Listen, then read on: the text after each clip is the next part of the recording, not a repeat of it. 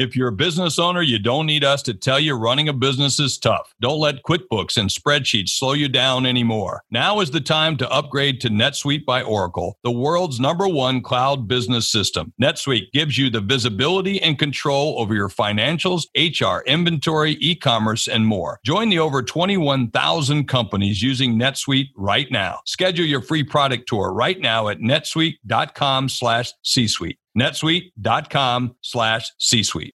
Hey guys, welcome to the In Penny Stock podcast. I'm your host Mubarak Shah, CPA and founder of In Penny Stock.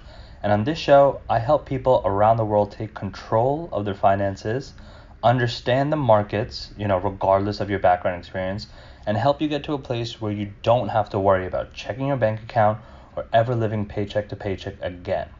Now, if you like the show, I'd love it if you can click subscribe so that way you get my new episodes automatically downloaded and sent to you as soon as they come out. So you can stay fresh on the hottest investment opportunities and education. And now, finally, before we start today's show, uh, if you're interested in learning more, please feel free to text the word stocks, S T O C K S, to the number 44222 from your phone wherever you are, and you'll automatically be subscribed to our email list where you'll get our free masterclass on how you can get started learning the market and taking control of your finances. All right, let's get into the show. Hey guys, Mubarak here in Penny Stock and Mubarak Shah. I'm here with Farhan Jami. How you doing, Farhan? Hey, good man, good. How you doing today? Good, good. So today, what I want to dive into is, you know, this week what we saw a lot about in the news and what a lot of investors were talking about were was the China currency manipulation, right? So on Monday, the Dow took a massive uh, tank, took a hit, got was down at one point almost 800 points. Um, and even though over the week we've recovered from that, uh, I want to talk about you know what is the importance of this news that you know the United States called China a currency manipulator. Uh, why did they call them that, and how does that affect you know the normal average investor? Yeah, you know it's interesting because uh, I think I was asked this a couple days ago uh, when the news came out, and you know, the first thing I was thinking to myself was like, why is this important to you know investors in the United States?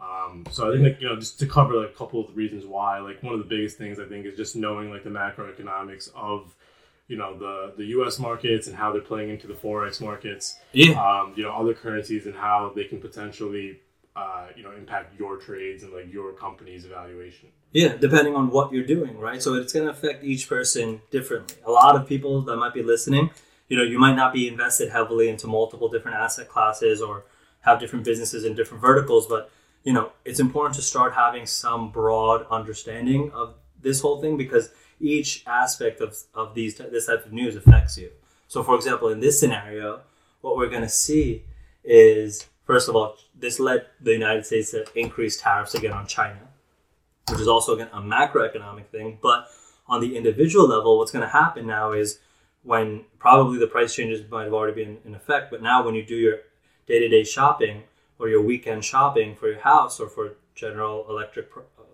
electronics or whatever you're doing shopping for this weekend, you're going to see certain Chinese brands be priced better and cheaper than United States brands. And that is how it's going to affect the average person. Now, again, you're it, a lot of people will just go for the best value product or the branded one or whatever they can afford, right? Depending on your mindset. But I think it's a big deal for the actual stores themselves, the retailers, the wholesalers, the people who are buying products that might be sourced from a certain country, their whole livelihoods and their whole businesses will be affected by this. Yeah, of course, of course. You know, Chinese products have traditionally always been cheaper, and, mm-hmm. and honestly, everything's always made in, in China, right? Like even. American products are made in China. Um, I think Trump probably sees this and, and you know at a high level thinks to himself, why is this the case? Why can't I bring Apple to America?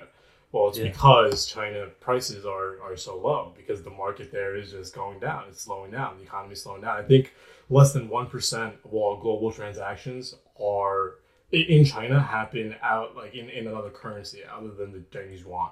So that means you know essentially what I'm saying is the richest people in China uh, have foregone the Chinese currency. They're using U.S. dollars, and you know they're doing business in Britain. Like they're yeah. not really doing business in China, um, which drives the the the, price, the, the overall uh, uh, you know weight of the currency down. Yeah. And for the first time, the government said, okay, we're not going to continue manipulating this. We're not going to continue upholding a certain level so that, uh, you know, the market plays itself out essentially how it's supposed to naturally.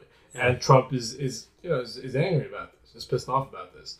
Um, So, why with he's the placing all these increased, tariffs. yeah, Right. the increased tariffs now, what is that going to do? Well, so what's happening is because there are tariffs being placed, he's trying to balance out this slowing of the value, uh, or he's trying to like kind of hinder it by placing an additional cost to that to doing business with that currency. So the increased tariff now will cause the price that I see in the store to net out, right? Because now again, it, it, the the Chinese product would come in lower because of the forex difference, the foreign exchange difference, but the increased tariff adds another taxation and percentage on it. So it's the cost again for the store selling it is going to be the same, and so they're going to keep it the same. However- For, Yeah, this is a good point that you bring up, right? Like, I could see the tariff being a good way to sort of balance things out, right?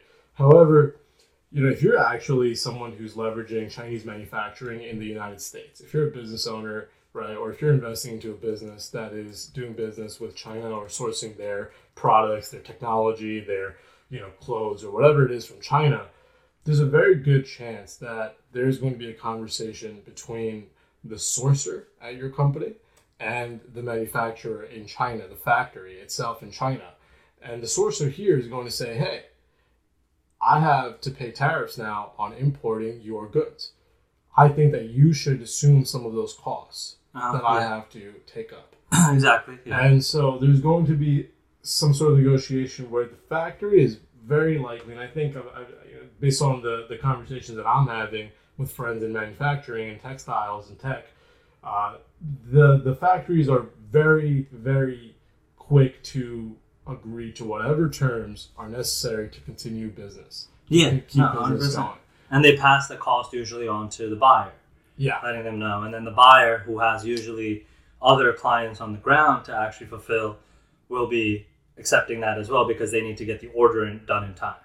Yeah, well, what I'm saying is before it gets to the buyer, and, a lot of companies will just tell the buyers here in the states, like, "Hey, we have to increase costs because." No, no, no. I'm saying I'm saying not the individual consumer. I'm talking about the wholesaler. The wholesaler takes the hit because it's just decreasing their yeah, margin a percentage. exactly. Or the factory itself will take the hit. The Yeah, factory correct. itself might have to lower their costs to Yeah, the wholesaler, lower their so margins that so they, that ha- they they keep are able to happy. continue doing business. Yeah, Correct, because yeah. these factories rely on these wholesalers to find the business to buy in bulk. Yeah, So if they have to take a little hit, then don't do it.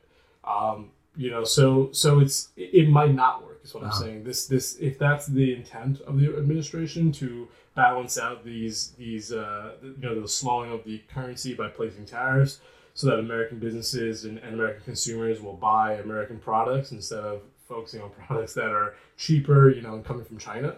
Uh, it might not work because there's always going to be some other factor, right? And and businesses will figure out a way to continue staying in business. yeah. you know, Yeah. so uh, you gotta. You, you, it's very foolish to just look at one factor and try to make a conclusion out of that. You always gotta look at like you know a whole bunch of different things before you can say like conclusively like this is why or how these tariffs are going to impact.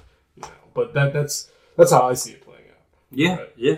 You know, in conclusion, I just wanted to bring this topic up to light because I think you know we can agree that on the most micro level, right? If you're just a first level stock investor, first timer, um, it's not. It, it shouldn't be anything to worry about. It shouldn't be anything that's going to deter your investing or your decisions because a lot of the times, you know, people try to overthink, overanalyze. They try to think that they have to, that they don't make the, they don't pull the trigger because they don't feel like they don't know enough. And so, and I feel like that too in certain uh, classes, asset classes that I haven't entered into, that I need to, that it might be too simple.